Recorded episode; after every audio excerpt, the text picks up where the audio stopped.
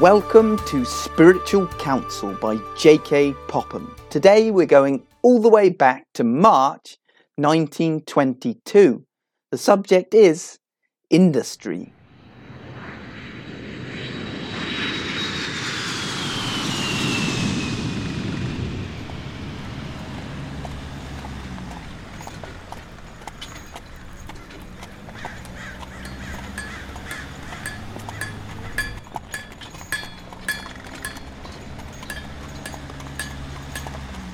I ask your attention to an important matter, a matter which, according to your attitude to it, will affect your lives for good or ill, since God, in His all wise providence, works by means. The matter is in the word industry.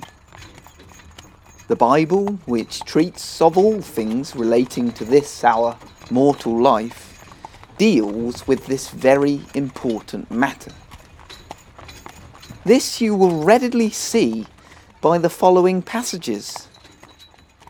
Whatsoever thy hand findeth to do, do it with thy might. For there is no work, nor device, nor knowledge, nor wisdom in the grave whither thou goest he becometh poor that dealeth with a slack hand. But the hand of the diligent maketh rich.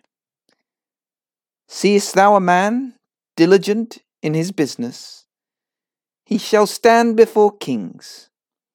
He shall not stand before mean men. Not slothful in business. For when we were among you, this we commanded you, that if any man would not work, neither should he eat. We then see that God, in his word, puts an honour on labour when diligently attended to. And it is certainly a matter of common observation that he honours industry, not in the same way in every individual instance, for many poor people especially among the saints, do their utmost, and yet rarely do more than obtain the plainest living.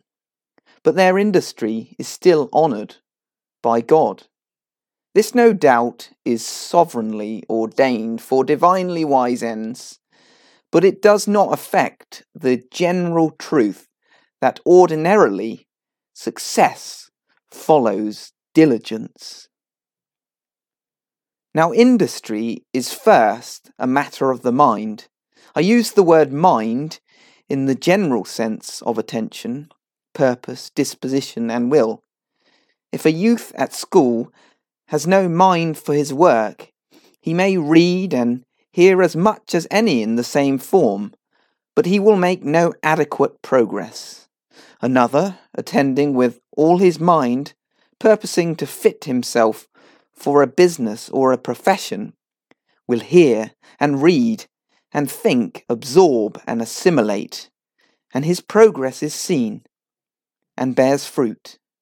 Industry, then, is not first in externals, but the disposition of the mind.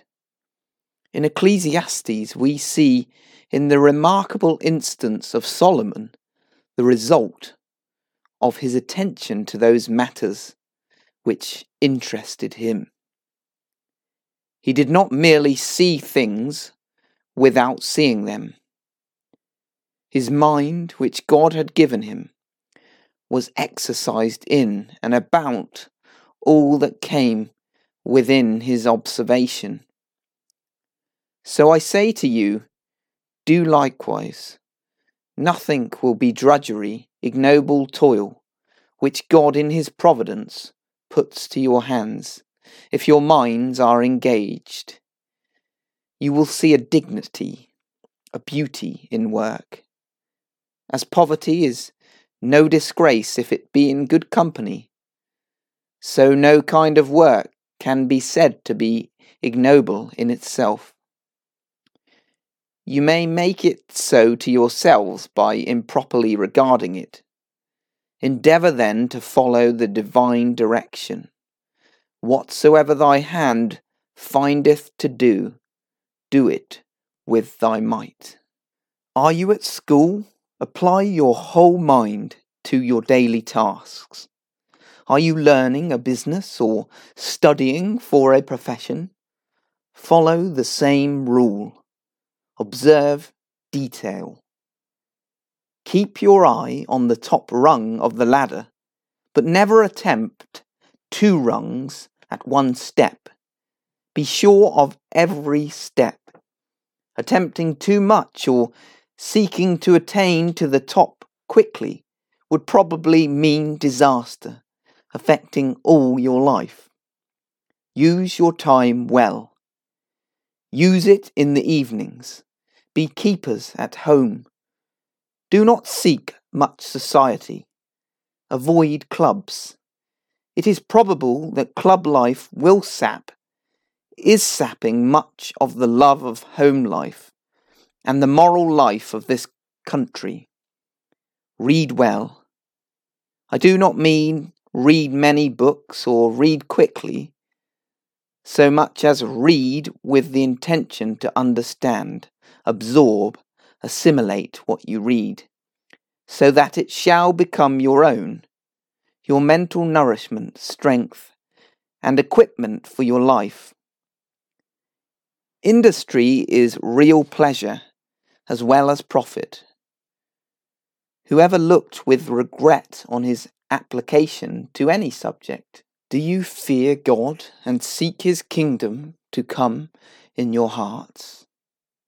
Read the divine direction given through Peter in his second epistle, chapter 1, verses 1 to 11. And the Lord give you understanding in all things your affectionate friend, J.K. Popham, March 1922.